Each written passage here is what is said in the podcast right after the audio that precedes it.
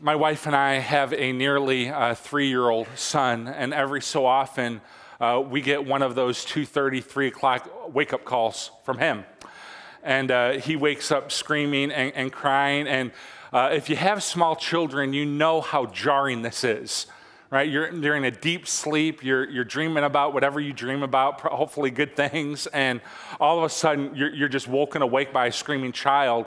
And Cheryl's usually the first one out of the bed. I don't know if that's the difference between moms and dads or what, but I'm like, what is happening? You know, it's, it takes me a minute to get my orientation, but she's the first one up. She's out of the bed. She's running to his bedroom. And there's only one question on our minds in that moment, and that is why? Why is our child screaming? What's happened? And we go into the room, and sometimes we've discovered that he's gotten sick in the middle of the night.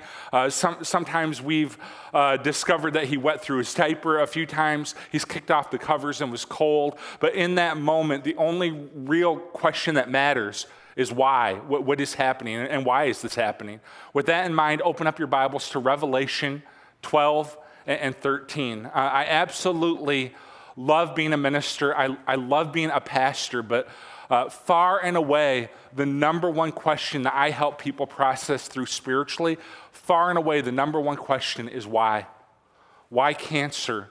Why death? Why disease? Why divorce? Why did this terrible thing happen? Why, why is this other thing happening? That, that is far and away the number one question I get asked. And, and as you read the book of Revelation, you can imagine that as these end times progress, you can imagine that people are going to be asking that question even more, right? As you read the story, I mean, some difficult and painful things are going to take place in the last days. And so you can imagine that the people of the world that are living during that period of time are going to be asking the question again and again why?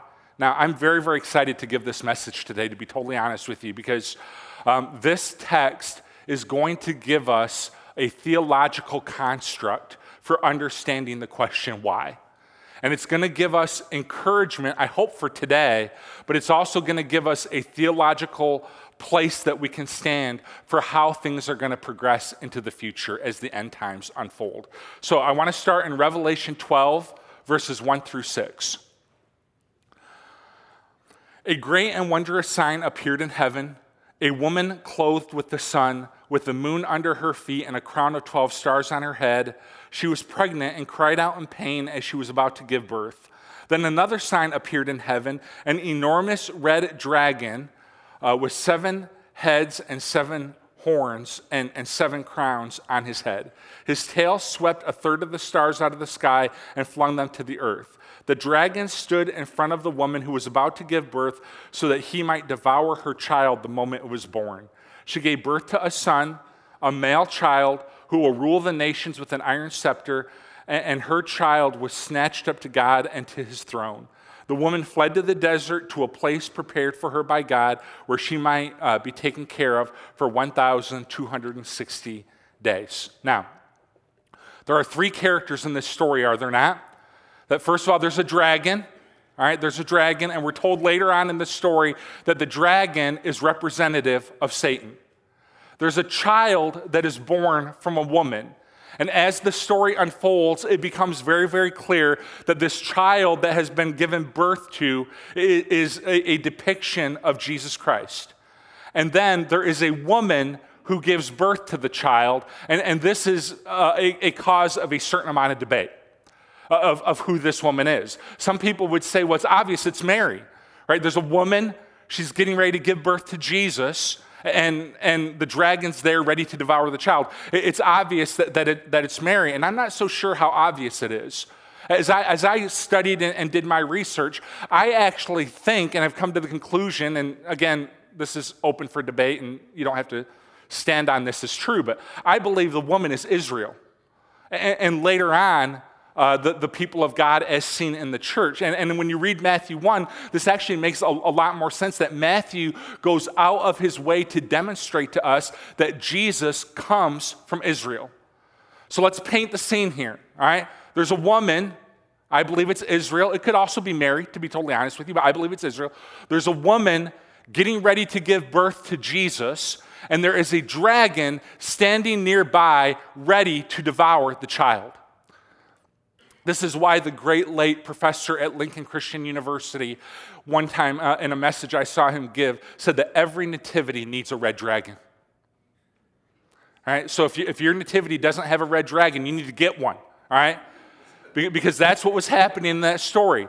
There's a woman, Israel, getting ready to give birth to, to a son, Jesus, and, and, the dragon stands over, ready to devour the child. Now, here's what you need to understand Satan's original plan, all right? Satan hates God. I think we're probably all on board with that. Satan hates God. They've been in a battle since the beginning. Satan's plan throughout all of history has always been to kill Jesus. Right? I think he had an idea that Jesus' plan was to redeem mankind. He knew that Jesus was God in the flesh, so he always wanted to kill Jesus. You see it as birth, right? Where, where, where Herod orders the killing of all the children two years old and, and younger. You see it in his life, right? There's a temptation of Jesus in the Gospels where Satan says, Throw yourself off this temple, see if God will save you. And I think Satan has in the back of his mind in that moment, well, if God doesn't save him, mission accomplished. So you see it there. You see at times Jesus so riling the religious leaders and teachers of the law that at times they, they picked up stones and had him cornered. At one point, they were going to throw him off a cliff, right? They're ready to kill Jesus. You see it at his crucifixion. I always picture Satan being one of the most happiest guys at the time of the crucifixion because I think he's thinking, I finally got him. I, think I finally killed God in the flesh. And, I, think he saw that as an opportunity. And what I love about the crucifixion story is that God used Satan's evil desire to ultimately accomplish something good, which is the redemption of mankind. Right? Satan thought he was ending Jesus, and what Jesus was actually doing was saving you and me. And so if you don't believe God can take the evil things that have been done to you and turn them for good, the Bible would just teach otherwise. God is in the redemption plan, and, and He can use any variety of things for, for, for His good. So, there's a plan in place from Satan to kill this child. It ends in failure at the resurrection. Let me show you what happens next. Verse 7. All right, we'll have this one on the screen. And there was a war in heaven. All right, Michael and his angels fought against the dragon, and the dragon and his angels fought back, but he was not strong enough. The dragon wasn't, and he lost his place in heaven. The great dragon was hurled down, that ancient serpent called the devil or Satan, who leads the whole world astray. He was hurled to the earth and his angels with him. Now, some people think that this echoes back. We know at the very beginning of time, there was a battle between God and Satan. I don't believe this is what this is echoing back to. I believe this is talking about at the resurrection, Satan realized that his plan to kill Jesus had been thwarted. And so he went back up into heaven and attacked God one one more time to see if he could overthrow him from his throne, and he fails again, and he's cast out of heaven. And this raises a question, does it not? You're saying, wait a second, see, are you saying that up until the resurrection, that Satan had some kind of place in heaven? Well, let's be clear. Satan has never been, he, he was never saved. Right? So his place in heaven is not one of salvation. His place in heaven, the text tells us in verse 10 for the accuser of our brothers who accuses them before our God day and night has been hurled down. Satan did have a role in heaven. One of his roles in heaven was to go up there and to accuse you before God. Right? Right up until the resurrection, this is what he was able to do. He was able to go up and accuse, and we know this happened because of the story of Job. Right? You may remember the story of Job that we, in the very beginning of that story, we see this interaction between God and Satan in heaven. And Satan says to God, Job only loves you because you've blessed him. If you stop blessing him, Job will stop loving you. Right? And so he's up there accusing Job before God. And God, in that moment, allows Satan to take everything away from Job. And at the end of the day, Job passed the test and, and he praises God no matter what. And so this has kind of been historically Satan's place in heaven is he comes up and he accuses the saints before God. Now listen, I don't think God is affected by the accusations of the saints by Satan. Right? So I think in terms of God, that is irrelevant. I don't think God is affected by that. Here's who I think is affected by it you are, and I am. Doesn't that idea bother you? That somebody, that, that Satan was allowed to go into heaven and that he is allowed to accuse you and bring up your sins before God. I don't think it bothers God in terms of him being, oh, you're, you're right. Steve's a no good, you know. you know, I don't think that's how it worked at all, but, but it bothers me that somebody is accusing me. So it's so important that you understand this. That at the time, ever since the resurrection until today, listen, you no longer have an accuser before God. Ever since the resurrection, listen, you now have an advocate before God. The, the, the accuser has been cast out Uh, out of the throne room of God. So you no longer have an accuser in heaven. What you have in heaven is an advocate. What you have in heaven is an advocate named Jesus Christ who stands before God day and night. And when you pray and when you worship and when you desire relationship with God, the advocate stands before God and says, They are forgiven. They are set free. They are redeemed by my blood. You now have an advocate before the Father. And what this means is that you can pray with freedom. You can worship unrestrained. You can have the relationship with God you were created to have because you now have one in Jesus Christ who stands before the Father and advocates for you. The accuser has been cast out. You no longer have one who brings up your sin. You no longer have one who stands before God and condemns you day and night. It is over. It is finished. At the resurrection, Satan was cast out of heaven. And now, you and I, what we have, and this should be such good news to you. I'm sensing it's more mediocre news, but this is good news. You have an advocate named Jesus Christ who stands before the Father and advocates for you. So the question is if the accuser has been cast out, what is he up to now? The text tells us, all right, verses 13 and 17. What did I do with my water? I do not know what's going on with my voice ever since that surgery. I can't, can't keep it going, all right? I'm not preaching any less, just so you know. All right, verse 13. When the dragon saw that he had been hurled to the earth, he pursued the woman who had given birth to the male child, and then verse 17.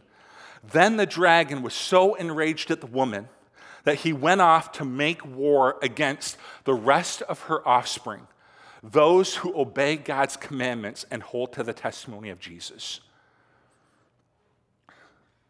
You want to know why this world can be so difficult? Let me give you the, the theological framework on which you can stand. You know why this world is so difficult? War has been waged on you. Understand that. Spiritually speaking, when Satan was cast out of heaven, he said, I can't defeat God. I can't defeat Jesus. All I can do now is wage war on the people of God. And, and waging war is what he's done. So, if you want to know why this world is so difficult, if you want to know why it is so painful, if you want to know why you sense that deep inside of you, it is that theological truth. Satan has declared war on you. He declared it on God, he lost. He declared it on Jesus, he lost. The only one left is you. And so I think that this often looks like accusation. Right? I think the war that he wages is often one of accusation, that he can't accuse you before God, but he can accuse you before you. And he often does that, right? We're told in the Bible that he does that, that he loves to tell the people of God that they are the unlovely. That how could they be forgiven? How could they possibly think that they have a right standing with God? Satan cannot accuse you before God, but Satan can accuse you before you and he can dishearten you and he can discourage you and he can accuse you and he does it day and night. One of the great challenges for believers in Jesus Christ, one of the great challenges is to keep in your mind that you are loved, that you are forgiven. That God loved you so much that He sent His one and only Son to die for you. It, you say, why is that so hard to remember? Because you have an accuser. And he loves to whisper in your ear, and he loves to whisper in my ear that sin you committed, that mistake that you made, that thing that you did that you hope nobody else knows about. How do you think God could love you after that? And he is a liar, and he is an accuser, and you should not listen to him. You have an accuser. And I think often the spiritual battle looks like accusation. I think often it looks like temptation and sin. That one of Satan's plans from the very beginning ha- has been to tempt God's people away from his perfect plan for their life. So, Adam and Eve in Genesis, they're tempted to eat the fruit. Adam is tempted to not believe that God's going to deliver on the promise of a child.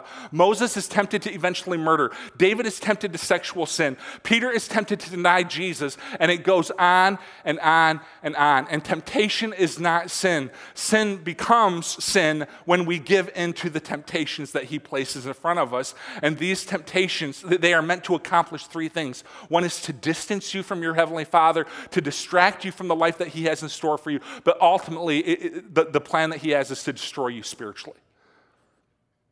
So he often uses temptation, he often uses sin to, to, to distance, distract, and destroy. The, the third way I, I think that this looks like, I, I think it looks like suffering. We know that God, want, or we know that Satan, excuse me, wants to bring suffering upon the children of God so that they give up on their faith. And the true evil intent of the suffering is not the suffering itself. The true evil intent of the suffering is what he wants to accomplish with it. That in your suffering, what he hopes will happen is that you will hate God, you will despise God, and you will turn your back on God. This is why he brings suffering to the children of God. Now, listen. Not every difficult or evil thing that comes upon you is a, all right, I want to use these words carefully, okay? Not all of it is a direct satanic attack, attack, all right? Satan is not like God. He is not omniscient right? He, he, he's not omnipresent, right? Which means God, God, omnipresence means that God is everywhere. Satan is not like that. He can only be in one place at one time. So, not every difficult thing that happens to you and me, not every evil thing that happens to you and me is a direct satanic attack, but they all have their roots with Satan. And what I mean by that is sometimes bad things happen to us because others sin against us, or we, sometimes we sin against ourselves or sin against others and bring hardship on ourselves. Other times, this world is just a broken and fallen place. But understand, sometimes Satan does bring oppression, he does bring hardship, he does bring a, attack, physical attack, onto the people of God to discourage them and dissuade them from following God. Now, pretty intense, right? It's okay. We're, we're, we're getting to a kind of a cool part here. Um, I want to encourage you with a couple things. And I, have said a couple of these a few times in this series, but I want to keep repeating them because I think they're so important. The first thing I want to dis- uh, encourage you with, I want to discourage you for a while. No, I want to encourage you with these truths. Um, Satan has already been defeated right? Remember what we've said. The story of Revelation is how he comes to be destroyed. But we live in this weird time right now where he has been defeated, but he is not yet destroyed. And the story of Revelation is how he comes to be destroyed, but, but we're not there yet. He is defeated, but not destroyed. So he, here's my encouragement to you How crazy would it be for you to let defeated Satan have any kind of victory in your life when his future is already proclaimed and set up?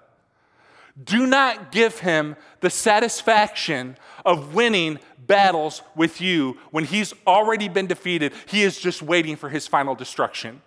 All right, the best comparison I could have to this is, is it, would be, it would be like uh, buying season tickets to the Cubs. You know they're going to lose. All right? So, so, so why go to the games? All right? That's, don't get all weird on me, all right? It's just an illustration, but all right. He has already been defeated. Do not give him the satisfaction of winning the, the, these little battles. Here's a second word of encouragement God is greater than Satan. it is so important to me that you understand that because there is this certain segment of Christianity that empowers Satan more than he should be, right? Satan, like I talked about, he is not omnipresent. He is not everywhere. He is not omniscient. He doesn't know all things. He, he's not all powerful like God. God is greater. And you even see this as we've talked about in the numbers described in Revelation. The number of God, 777. The number of Satan, 666. I am not a math major, but 777 is greater than 666, right? So God is greater than Satan. Never, never ever forget that. And because God is greater, here's the truth of Revelation He gives you what it takes to overcome. Look at chapter 12, verse 11. This is talking about Christians in the end times. It says, They overcame them by the blood of the Lamb and by the word of their testimony. They did not love their lives so much as to shrink from, from death. And here's why this is so, so significant the Lamb overcame Satan already. He was tortured, he was killed, he was put in a tomb, and three days later, as we celebrated at Easter, he rose again. He overcame. And as Christians, we believe that the blood of the Lamb, Jesus Christ, he has given us his spirit of overcoming. So, what this means is if you are a Christian, you have received the Spirit of Christ, and you, just like Jesus, you are able to overcome. So, when you are tempted, you are able to overcome.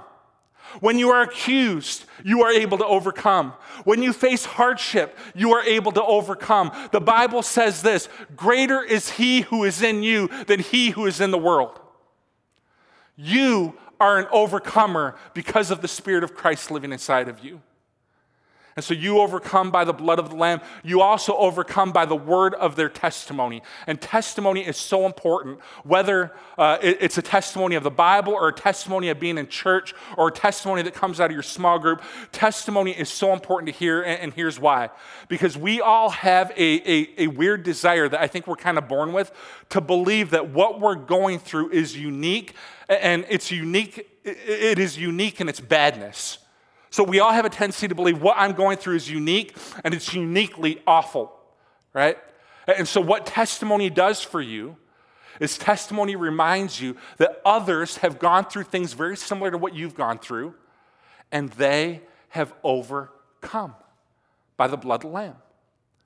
And if they can overcome, you can overcome too. So the Bible says no temptation has seized you except what is common to man. And, testimony reminds us of that, that what I'm going through is not necessarily unique and it's not necessarily uniquely awful, right? What I'm going through, other people have gone through it too, and they have overcome. And if they can overcome, I can too. So, here's what I want to accomplish today before we move on to the next chapter. I know, it sounds like a long sermon, but it's not that long. Um, wait, we're doing another chapter? Yeah, all right. Um, the theological framework for understanding where we are is that war has been waged on you, but you have what it takes to win the battle. Now, I also want to encourage you in this. You can know exactly what Satan's going to do. You can know what he's going to do today, right? He uses accusation, he uses temptation, he uses suffering. You can know what is in his playbook. He doesn't have a very interesting playbook. He tends to use the same methods in the same ways. But here's, here's where the text is going to go on and why the, the text went out of its way to kind of build this base for us to stand on is that he wants us to see exactly what Satan's going to do in the end times. Right? And so, just like we've spent a lot of time, and we're going to get back to this next week, studying God's playbook, in Revelation 13, we are actually given Satan's playbook for how he's going to discourage and dissuade and distract and lead away the people of God from God. And we can see exactly how he's going to do it. And this is where you start to get into some of the revelation stuff that's a little bit uh, hotly contested. But, but here's what you see in Revelation 13 is that on the earth there are going to be three leaders. And these three leaders, their mission is to discourage, distract, and dissuade people from following God. This is always, that's Satan's playbook. He's trying to discourage, distract, dissuade, get people to turn away from God. So there's three leaders in the end times that are going to lead this movement to discourage, distract, and dissuade the people of God. There is a dragon, there is a beast of the sea, and there is a beast of the earth. All right? So dragon, beast of the sea, beast of the earth. And in kind of theological circles, these are sometimes called the unholy trinity of the end times. Right, the unholy trinity. Trinity just means three. The unholy trinity of the end times the dragon, beast of the sea, and beast of the earth. Now, I want to pause here just for a moment, all right, because I want to talk to you before we talk about the unholy trinity. I want to talk to you a little bit about how the holy trinity works. All right, because I think if we understand how the Holy Trinity works, we're going to be able to understand the, the unholy Trinity. And the, the Trinity works in this way that we believe that God is one, But that God, uh, while God is one, he, he works in three different ways. The Trinity teaches that God is one, but there are three unique parts to him, and, and they're, they're all unified and part of the same Trinity. And each member of the Trinity uh, works in, in one area to accomplish one goal. They all fight for the same thing. They're totally unified, but, but it is the Trinity. So the first member of the Trinity is God the Father. Right? God the Father is on the throne. He is in charge of all things. He's in control of the universe. He created the heavens and the earth. You have God the Son, who is Jesus Christ. He came to earth. He lived on earth. Uh, he instituted this worldwide movement called the church, and, and, so that the church could, could flourish and, and grow. And that was one of, Jesus is now the head of the church. And then you've got God the Spirit right? God the Spirit or the Holy Spirit works on a very local level. He works in the lives of believers to encourage them to follow after God. So, God the Father, above all things, God the Son, God coming to earth, right? Starting the movement called the church, rescuing and saving mankind through the cross, and then God the Holy Spirit at a very local level in the lives of, of all of the believers. Now, let me show you the unholy trinity in the text, right? You've got the dragon, who we've already established is Satan. And Satan, in this unholy way, is the head of the whole kind of evil empire of the end times. Right? Every evil thing that happens in the world has its roots with the dragon, right? Um, and, and, that's, and that's just the way it is. Now you've got um, the, the beast of the sea. Take a look at verse 5 of, of chapter 13. We'll put it up on the screen for you. The beast was given a mouth to utter proud words and blasphemies and to exercise his authority for 42 months. He opened his mouth to blaspheme God and to slander his name and his dwelling place and those who live in heaven. He was given power to make war against the saints and to conquer them. He was given authority over every tribe, language, and nation. So as you read the text, it becomes clear that the beast of the sea is somebody who has great authority right? That, that just like Jesus was the institutor of the church and he is the leader of the church, this entity is the part of the Holy Trinity that leads the earthly worldwide movement to discourage, dissuade, and distract the people of God. Now, the question is, is what exactly is this beast of the sea going to be like? We don't know. I, have heard a lot of different theories about it. I've heard that it's going to be like Microsoft or Apple, right? Um, I've heard that it's going to be some sort of healthcare system thing, right? Um, what I believe, just to kind of for, you know, transparency's sake, I believe it's a government. That in some ways that, that this government is going to form, and that part of this government's mission and purpose is going to be to blaspheme the name of God, to slander the name of God, to persecute those who follow after God, to discourage, dissuade, and distract the people of God. So, could it be Microsoft? I don't know about that. I enjoy Apple more, but um, know, could it be Apple? Could it be Microsoft? Could it be some sort of healthcare thing? Yeah, it, it, could be any number of those things.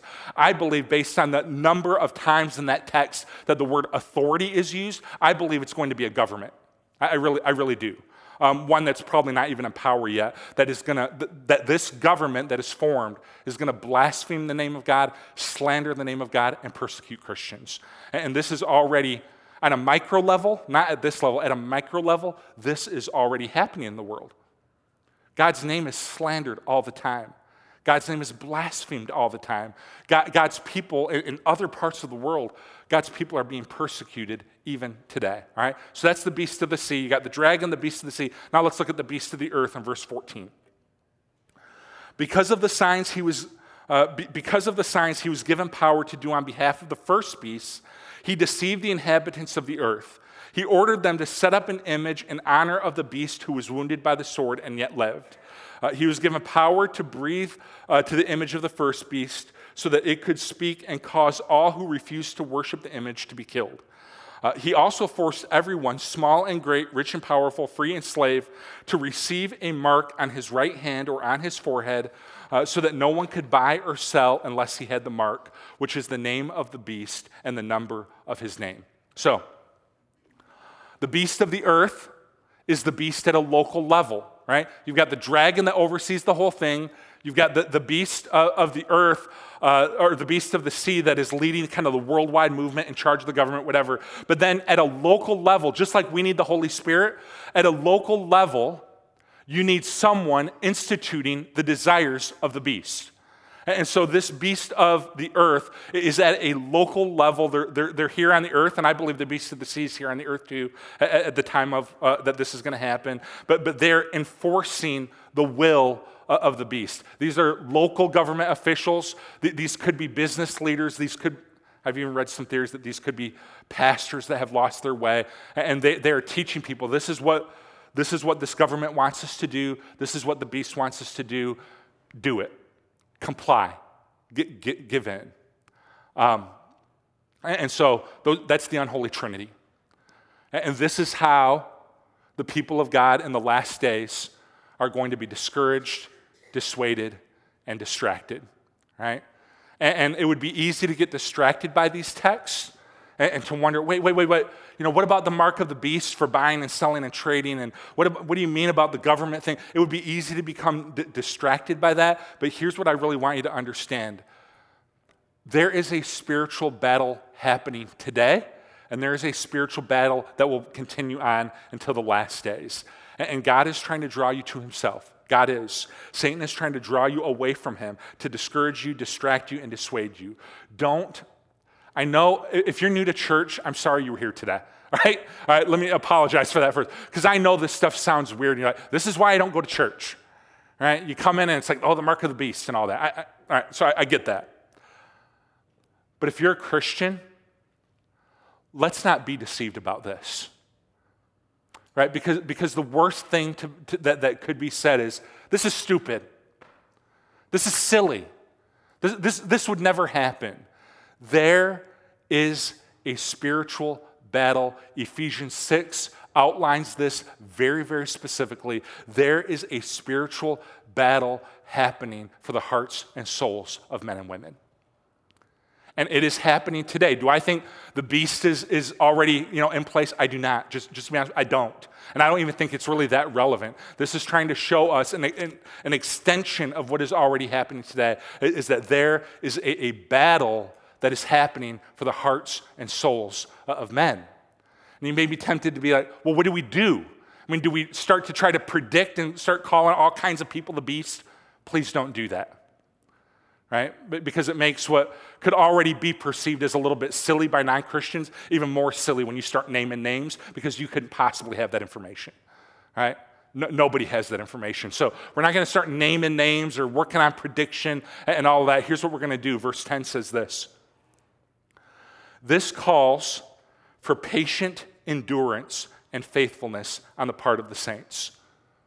As the end times unfold, what are you to do as a Christian? Here's what you are to do as a Christian endure and stay faithful. I continue to be blown away by Christians that are surprised at how downhill our culture is going. Do not be surprised by how downhill our culture is going. We have only seen the beginning. The text does not say, What are you to do as a Christian? You are to be surprised. The, the text does not say, What are you do, to do as a Christian? You are to uh, picket, right? The, the, the text does not say, uh, what, what are you to do? You are to get really angry at the culture, because I see that reaction a lot too. I was like, Man, this culture's, you know, it's just going downhill, and they, they get so angry about it. No, the text says, What are you do as a Christian? Endure and stay faithful. Listen, you have the blood of the Lamb. You have the testimony of the saints. You have everything you need to be an overcomer. So here's what you are to do be an overcomer. Be an overcomer. Not going to get angry. We're not going to be surprised. Surprised and angry are not the right reactions. Here's the right reaction endure, stay faithful. Say, I don't know, I don't know if I can. You can. You have the blood of the Lamb coursing through your veins. You have the word of the testimony of Christians all over this land and all throughout human history that have overcome by the blood of the Lamb. You are stronger than you think you are. You have more inside of you than you realize you do. Of course, you can stay faithful. So we're not going to be surprised. We're not going to be angry. We are going to endure. We are, go- we are going to patiently endure and we are going to stay faithful. Here's the other thing, verse 18. The other encouragement to the saints. This also calls for wisdom. So, patient endurance, faithfulness, and wisdom. As the end times unfold, can I just say something to you? All right? Because I, I, I, established at the very first week that I believe we're already in the beginnings of this and have been since the resurrection of Jesus. So they believe they were in the end times. I believe we're in, everybody throughout human history should believe we're in the end times. Um, as the end times unfold, here's, here's my challenge to you do not believe everything this culture tells you. Do not believe everything you are taught by well meaning pastors who write, write books and get very successful. Do not believe everything you read in the newspaper. You demonstrate wisdom. What one of the one of the greatest ways I can encourage you as the end times approaches, we have this amazing gift. We are one of the first cultures in human history that we all get to carry around or even have on your phone at this point the written down word of God. You be in God's word. You know God's word. You listen to the Spirit. You be in church. You surround yourself with godly friends. You demonstrate wisdom because people will lie to you. They will say things are right that are wrong. They will say things are okay with God that are not okay with God. They will blaspheme his name. They will slander his name. They will make fun of you and persecute you for listening to it at all. And you and I are going to need wisdom. This is not a guilt trip at, at, all, but you have been given an incredible gift called God's Word. You need to be in this book. You need to know this book so that you are not deceived. Because people, like I said a couple weeks ago, people will say stuff that almost makes sense but are untrue. Like God is most interested in your happiness. You know that's not true, right? No, I'm pretty sure it's in the Bible. It's not. Right? It's not. And so you and I, things sound right. Things look right. Things people say almost appear to be true. And you and I, we need wisdom as the end times approach. We need wisdom to know what is true, to know what is right, to know the heart of God, to know how we should respond. And, and wisdom comes from being in God's word. Wisdom comes, listen, this is not just something that, that uh, I, I, don't want you to think I'm saying this just become a pastor, but you need to be in church as often as you can. Please be in church to hear the teaching of God's word. Please be in His Word. Please be in a small group of people because this is where the Bible teaches we get wisdom. So, what do we do we do not predict, we do not get angry, we do not act surprised. We patiently endure, we stay faithful, and we walk in wisdom. Will you stand with me?